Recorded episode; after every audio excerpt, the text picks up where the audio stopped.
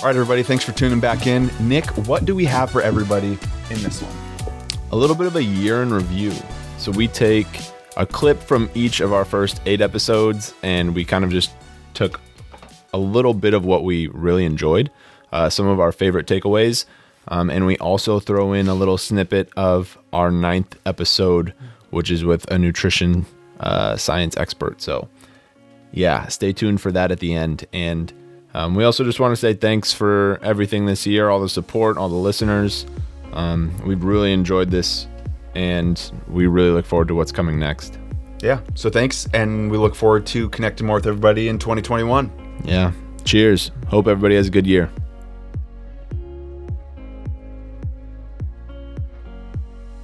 I uh, would, I, I, you know, and I, I might give this particular piece of advice to anybody in, in almost any, certainly in any of the health, healthcare or health science fields, is think about what you want your contribution to be. Think about why you want to do this, of course, Mm-hmm. but think about what it is you want to be able to affect by taking this route. The answer can change and evolve over time. You don't have to commit to something for your life, but have in purpose in mind. Because, you know, if there's one thing that is unimpressive to me when students come to our program to interview, you say, Tell me why you want to do this. You say, and and and you know lots of folks are given and, and maybe it's anxiety provoking situation so you're going to go with something safe like well i want to Mhm. help people i've always That's got to be 90% of answers. i want to help Yeah. people yeah broad. i want to uh, uh, um, uh, i've always enjoyed uh, or, or everybody in the family tells me their problems You're like okay but that's not a very reflective answer. That doesn't say to me, I have a sense of purpose in this. Because graduate school, especially a program, a doctoral program, let's face it, you're in the middle of it right now. It can be pretty brutal when you Mhm. think about the demands on your time, what you're expected to do, how to perform academically, your clinical training, your research. Mhm. Oh, and by the way, you know, you're, you're going to have some kind of personal life through all of this too. Is your family ever going to see you? Try your girlfriend ever see you? That kind of thing requires the motivation that comes from your heart.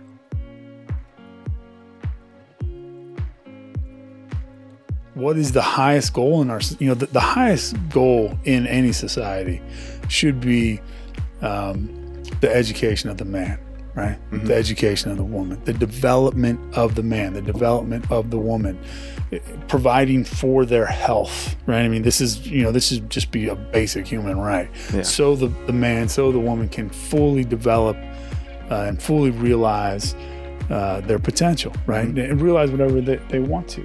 But Yeah. that is not the aim of our society at all right? I mean the aim of our i mean look at who's at the top of you, you know literally the, the political system right now the aim of our society is something entirely different. In fact the interesting thing about uh, capitalism right? You know we say we're oh we're a christian nation right? You know a lot of people run around out there calling themselves christians right now. Well last time i checked um, it- you know, I, I, I'm positive. I read this somewhere that the that uh, the Bible says that the root of all evil is greed, right? Yet the very economic system that the society is based on rewards only one human impulse, right? It, it doesn't it reward compassion, it doesn't reward kindness, it doesn't re, you know it doesn't reward anything. You know, I mean, go through the human impulse. The one impulse that it, it rewards uh, is the accumulation of capital, is, is the want of accumulating capital, is, is greed.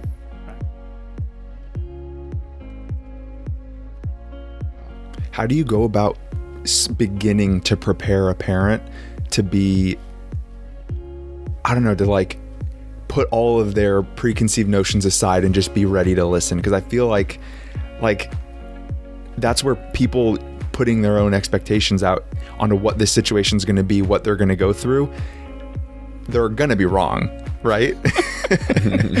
so, how do you start preparing parents for that? And that was my parent strategies training.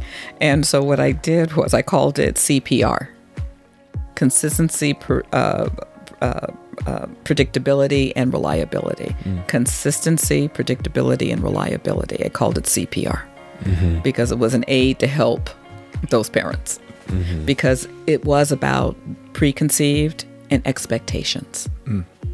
Expectations. You're so excited to have the children. You're so excited to have your start your family, mm-hmm. grow your family, and then you have a child who's had different parents, different structures. So now you're going to have to help them see your structure and feel that now you're mom and now you're dad, or dad and dad, or mom and mom. Yeah. Mm-hmm. Okay. And inevitably, I would talk about if a child has been in 10 placements, you're going to have a number of years, almost 10, before they're really going to feel like this is it. Mm-hmm. And you say 10 years? Yeah. Because there's 10 years of the first 10 years of their life, they were moving constantly. And so it doesn't mean that it's going to be as intense, but what it's going to be that there's still going to be some times, maybe around anniversaries, around the placement, that they're going to start maybe acting out, trying to test, not consciously, but kind of testing to see if this is really real. Hmm. There'll be times that they will test. And it's not that, and it's like, why wouldn't they? Yeah. Because they've been told that this was forever or this is going to be permanent and sometimes it hasn't been. And so for that, I tell I teach the parents it's like you have to kind of understand it from the child's perspective. If they're not calling you mom the first day, actually that's a strength. You know, let them is that because in in some way if they were just like jumping right into mom it's probably not genuine right so they're doing it because they feel obligated or to put a like, title on it. Well, they also feel like this is a way to connect. Mm-hmm. Okay, I'm supposed to say that, right? You're going to yeah. be happy. Okay, so right. if I say mom and you yeah. and I say dad, you're going to be happy. Mm-hmm. But see, that's a superficial. Some, right. And initially, that's like the honeymoon. So the foster adopt honeymoon. There's honeymoon periods. Doesn't mean that for all children, but honeymoon period. So I teach that there's honeymoon. So if they're calling you that, but then a few months later, they start acting out. They don't want to call you that. They don't want to say the same things. They don't want to follow the rules. What do you do then? Because part of it is is that they know that if they keep testing, they're probably going to be sent someplace else. So they'd rather do it first before you do it. So the test is, and again, children are resilient. They're trying to protect themselves from another hurt.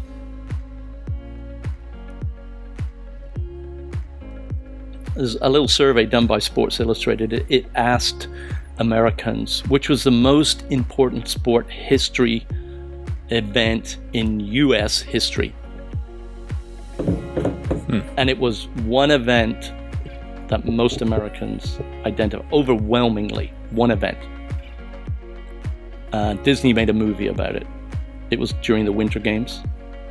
Oh, the Miracle. The Miracle on Ice. Yeah. Right? The Miracle on Ice, where our college kids mm-hmm. defeated the Russian, the Soviets, the Soviet, right? Sorry, yeah. Mm. Yeah, not everybody wow. thinks it was the championship game. It wasn't. It was a semi-final game. Mm-hmm. They had to go on and beat Finland, but it was a really tough time in the United States, right? Mm-hmm. Late seventies, petrol, gas res- uh, rationing, uh, a real economic downturn and these young college kids do the unimaginable against the mighty Soviets. It's sort of the late Cold War era. Mm-hmm. They were our big enemy, not just in sport, but in economics and military, right? Mm-hmm. And our college kids beat them. What a moment! It was this patriotic moment that brought us all together. Mm-hmm. This this this wave of good feeling, right? Same thing ha- used to happen in antiquity. When your athletic representatives do well, and think about our own colleges teams or our hometown de- team, if they do well, there's this wave of good feeling Mm-hmm. throughout People are the filled with pride. community. Yeah. Oh, man. And so, and and and that cements the position of the status quo. In this case, in antiquity, the king. So he's sending political messages all over the place by competing and winning, perhaps himself or a representative um, of his administration. We'll say it that way. Um, so sport has been political forever. I wish there was some way to connect people across the country on this. And I know that there are different, I've heard different ideas of people writing their stories about being an athlete and what that movement was like beyond getting professional athletes, college athletes, Olympic athletes across the board. And I think that there, and I, I know that there was a recent show that came out from HBO that talked about Michael Phelps and his movement beyond sport and all these different Olympians. And I can't remember the name of it, but there's a there, this topic. This is a huge topic because we're such America's so sports driven. Oh yeah. It's so sports driven. It's, It's so thick in our culture. You know, even even back to the gladiators. You know, it, Yep. it's it's carried for generations, and we idolize these people and look at them as though they're gods. And then when they are not on that pedestal anymore, they just fade. Big, big, big fish in a small pond, or even a small fish in a big pond. It, it, whatever it is, and I and it it needs a spotlight on it. And it, I wish there was something bigger. I wish there was more acceptance around this because of just the different paths that people go when they are done. And I know that some, I know some that are still like into drugs and haven't moved mm-hmm. beyond that. Some of them have stayed stuck in that 22 year old and now they're like 40. They're stuck there because there wasn't anything or anyone to have the conversation with. And I, I hope that we can break through that wall at some point.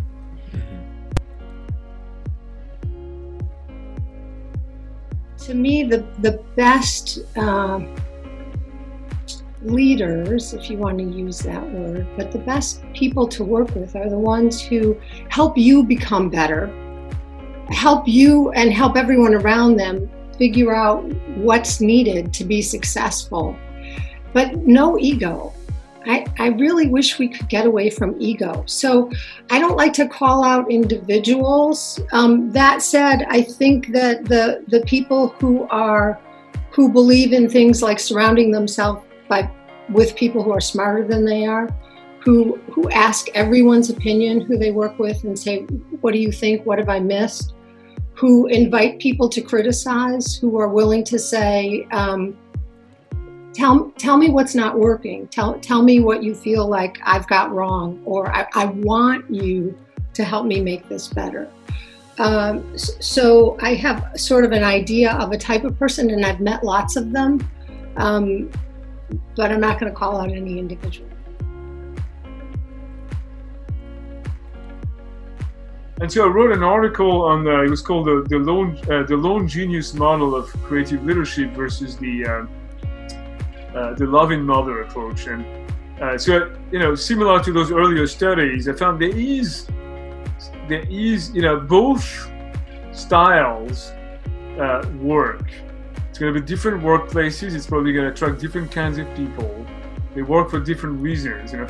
But really, I think the lone genius model is in fact a model where you have the the top leader is the chief creator and everybody else is working for them to achieve their vision whereas the loving mother is like the leader is not the chief creator it's the it's the person who creates an environment where people can be creative and a thousand flowers can bloom and both work they, they're just different types of uh, models you know i mean if you want to extend that really like uh, even though America and France and you know democracies, we've created a model that we think is the best, right?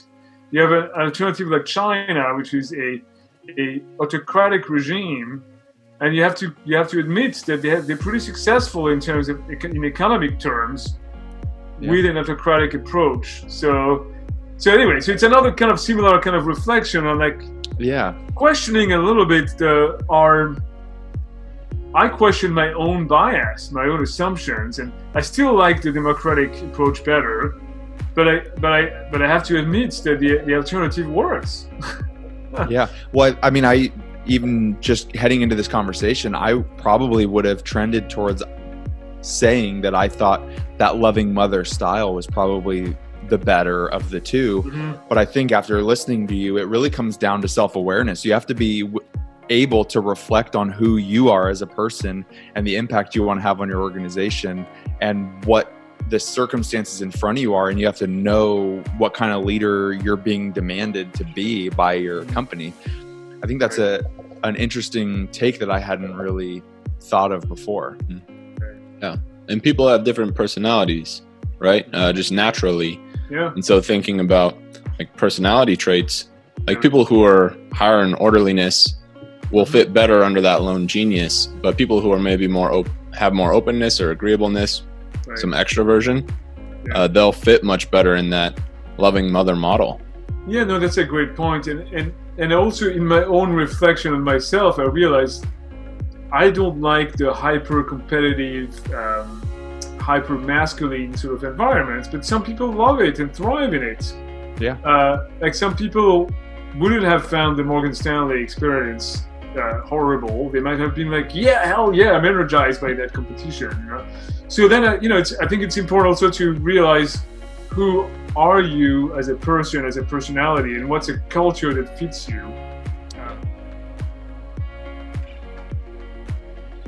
Why I called my podcast Your Unconscious is Showing instead of like Your Subconscious is Showing is because we have subconscious thoughts and emotions, but we also have unconscious body mechanisms where if we're like knocked out, we're still breathing, our heart is still racing or our heart is still beating, like we're still alive. And so those are unconscious. Our immune system is functioning. And then we have our subconscious. And what happens is that our brain will take certain aspects of things that we know maybe are going to happen on a regular basis and we'll memorize them so that we don't have to have them into in our conscious awareness so we can learn new things or look out for danger and so, what happens over time with autopilot, let's say with someone that experiences trauma, is your their body and their mind is going to get used to being out and looking out with a radar for something that's traumatic. And so that's like part of like anxiety disorders, panic disorders, trauma disorders is like will become triggered by our internal and external environment because subconsciously and unconsciously it's connected to these memories or these sensations of trauma.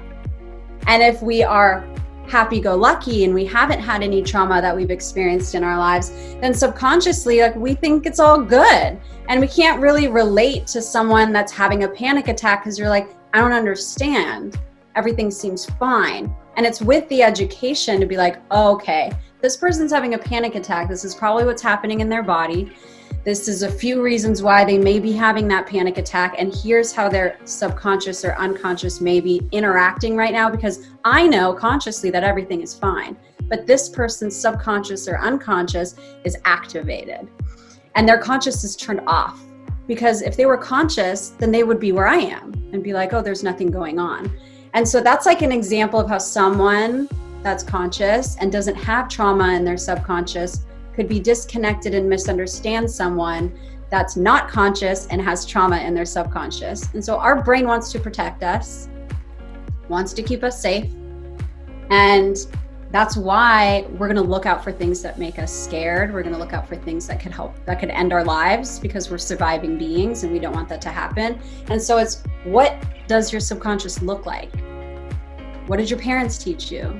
What did your culture teach you? What did your trauma teach you? What did your lack of trauma teach you? And then are you your subconscious or and, and, okay so i'm called the truth doctor i believe that truth is unadulterated reality it's all the shit that hasn't been affected which is not much from the moment that we're born but you have this true core to who you really are and it's taking a look at your subconscious and seeing what do I really believe? What was what am I conditioned to believe? And then what do I want to do about it? And so that's kind of what my whole platform is is like you're not who you think you are, you're not what you think you are, and the world around you and all the people around you are also not who you think they are or what you think is going on. And so it's like dismantling almost the entire cognitive map that we've created through our whole existence.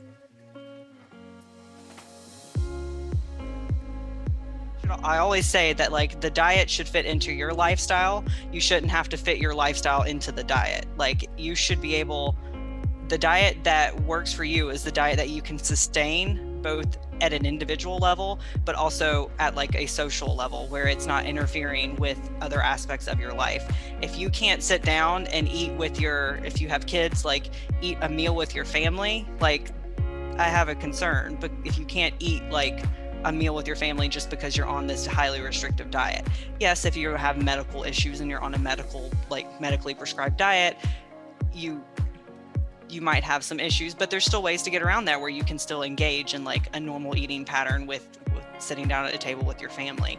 Um, that social aspect is so often ignored, and it's a huge component in like overall mental health, um, and it just plays a large role in, in the food environment.